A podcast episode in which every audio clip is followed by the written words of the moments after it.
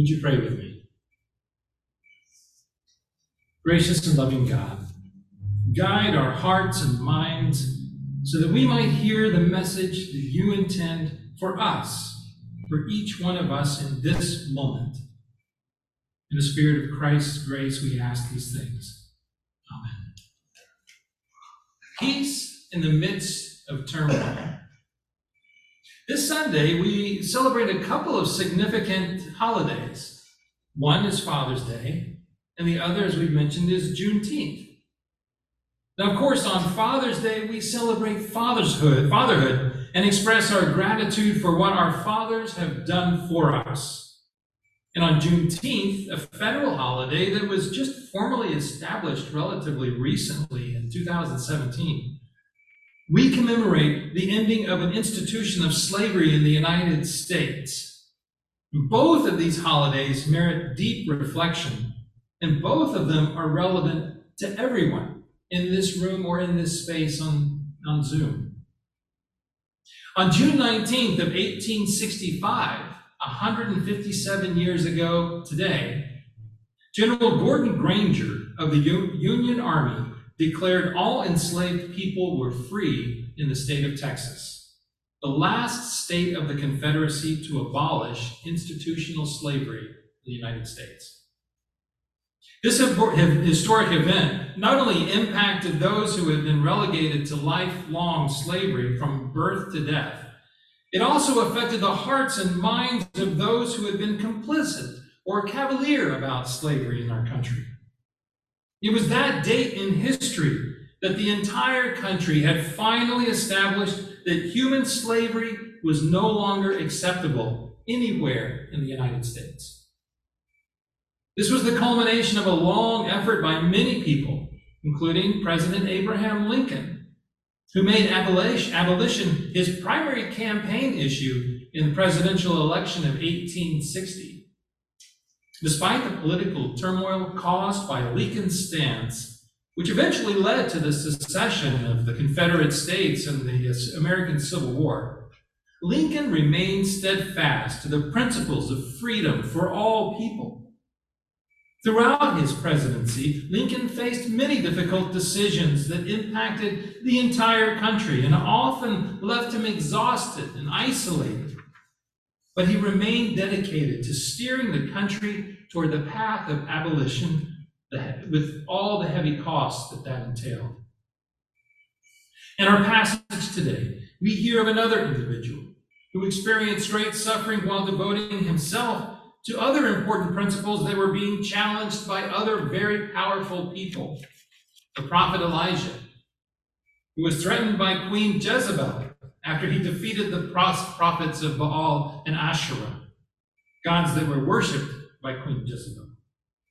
Queen Jezebel, the daughter of a Sidonian king, Ethbaal, married the king of Israel, Ahab, in order to cement a stronger relationship between the Sidonians and the Israelites. Once they were married, King Ahab decided to accommodate Queen Jezebel by worshiping her gods rather than Yahweh, the God of Israel, the one true God of Israel that we know of today, and allowing her to prosecute or persecute the, the prophets of Yahweh. The prophet Elijah confronted King Ahab about his unfaithfulness and told him that Yahweh would cause a severe drought in the land as a punishment for his unfaithfulness.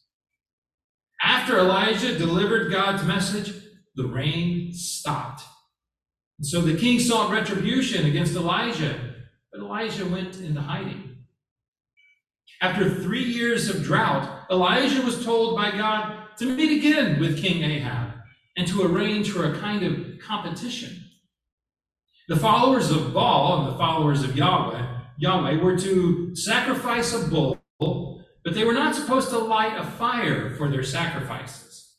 The idea was that the prophets would call on their respective gods to consume their sacrifices with fire, and the sacrifice that spontaneously started burning would serve as the one true, a sign of the one true God, and the other would be known as a false God. Well, as the story goes, the prophets of Baal went first, but of course they had no success. They leaped and jumped and made sounds for hours and hours, and they were ridiculed by Elijah, but they had no success. However, the sacrifice by Elijah that was prepared by Elijah burst into flames shortly after he started praying to God, thereby demonstrating that Elijah, that Yahweh was more powerful than Baal. when the people of Israel who had been watching this competition saw that the prophets of Baal had failed, they rallied around Elijah and killed all the prophets of Baal and Asherah. This is where we start this morning's reading from 1 Kings. Ahab, who had also been a witness to that competition, went home and told Queen Jezebel all that had happened. The queen was furious that all of her prophets had been murdered and been killed, so she vowed to kill Elijah as soon as she found him.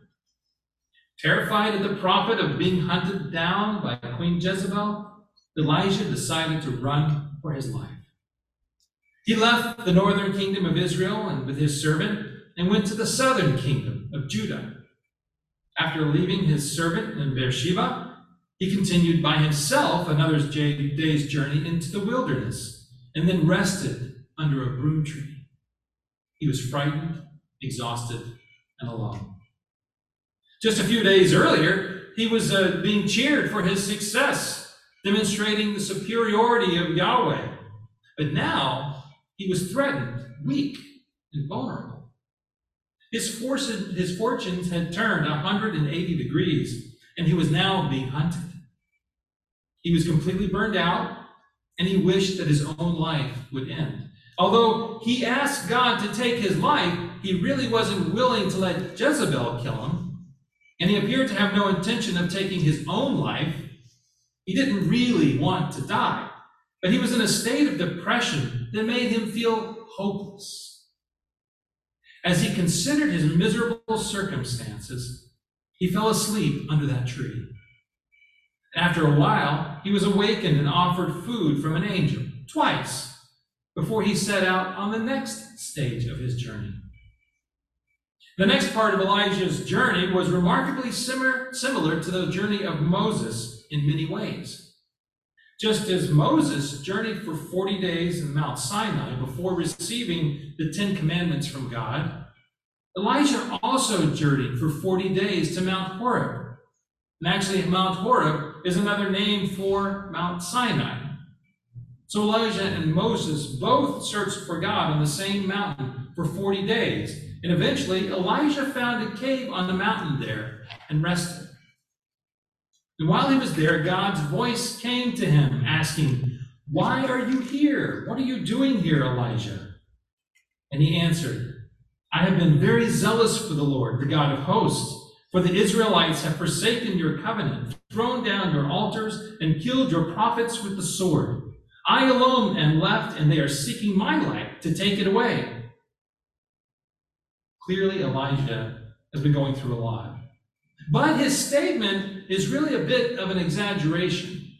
I mean, after all, not all of the prophets or not all of the Israelites had forsaken God's covenant. And there were other prophets of Yahweh that were still alive.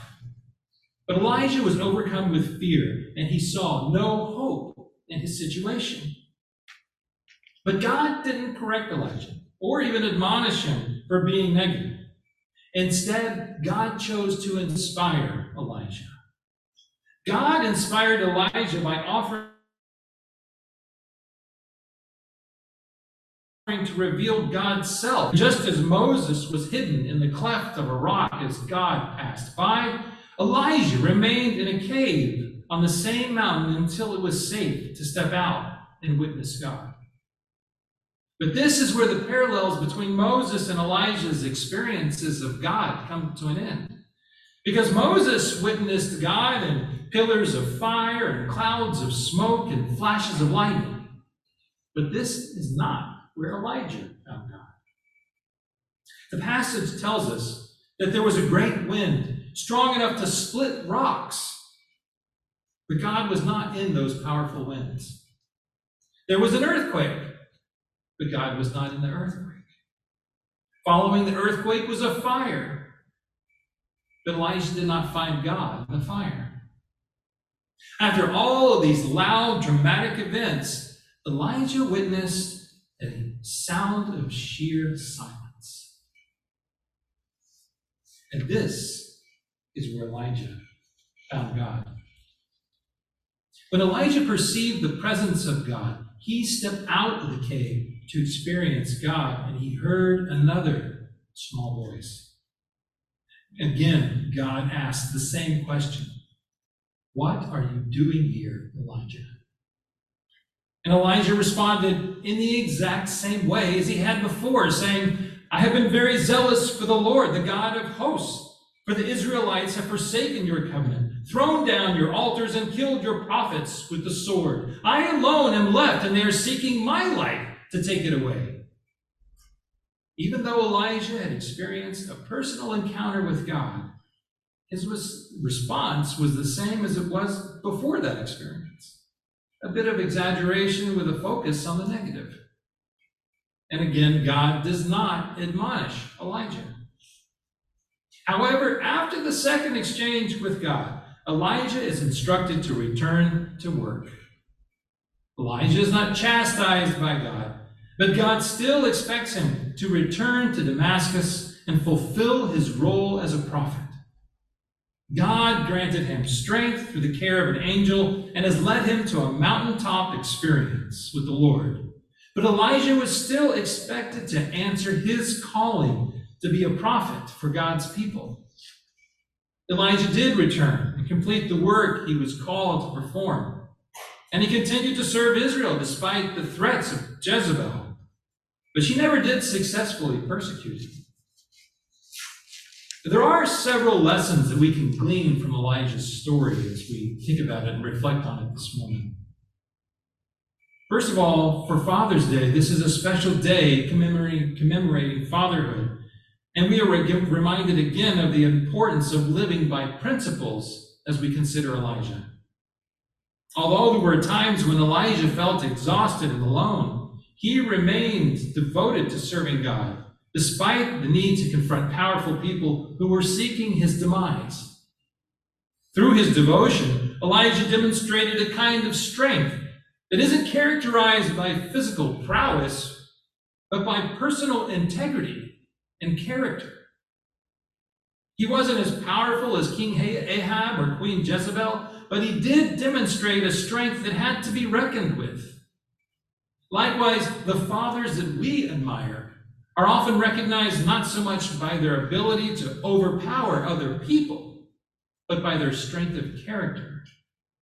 Those fathers who are able to demonstrate devotion to principles while also exhibiting kindness and compassion Provide healthy examples of strength which their children will find helpful to emulate. We also find how heroes like Elijah have moments when they need help. Just as Elijah sometimes had fear and doubt, and fathers also have times of vulnerability where they need help from others. Although fathers sometimes are perceived as being stoic and capable of withstanding all physical and emotional challenges, the fact of the matter is that all of our fathers are human, just like Elijah. And like Elijah, there are times when the mental, physical, and emotional challenges become too much for fathers to bear on their own. A healthy image of fatherhood includes a self awareness of limits when the need for support is recognized and sought. Elijah needed support and sustenance, as well as inspirational support to re engage after a period of rest, and God granted him what he needed. A third lesson we find from Elijah is the importance of resolve. Although Elijah experienced a period of doubt, he returned to fulfill his calling after a sufficient time of recovery. Likewise, fathers will also have times in their lives when failures happen. But the fathers most admired in our lives show us how to recover from those failures and reemerge in perhaps new and important ways.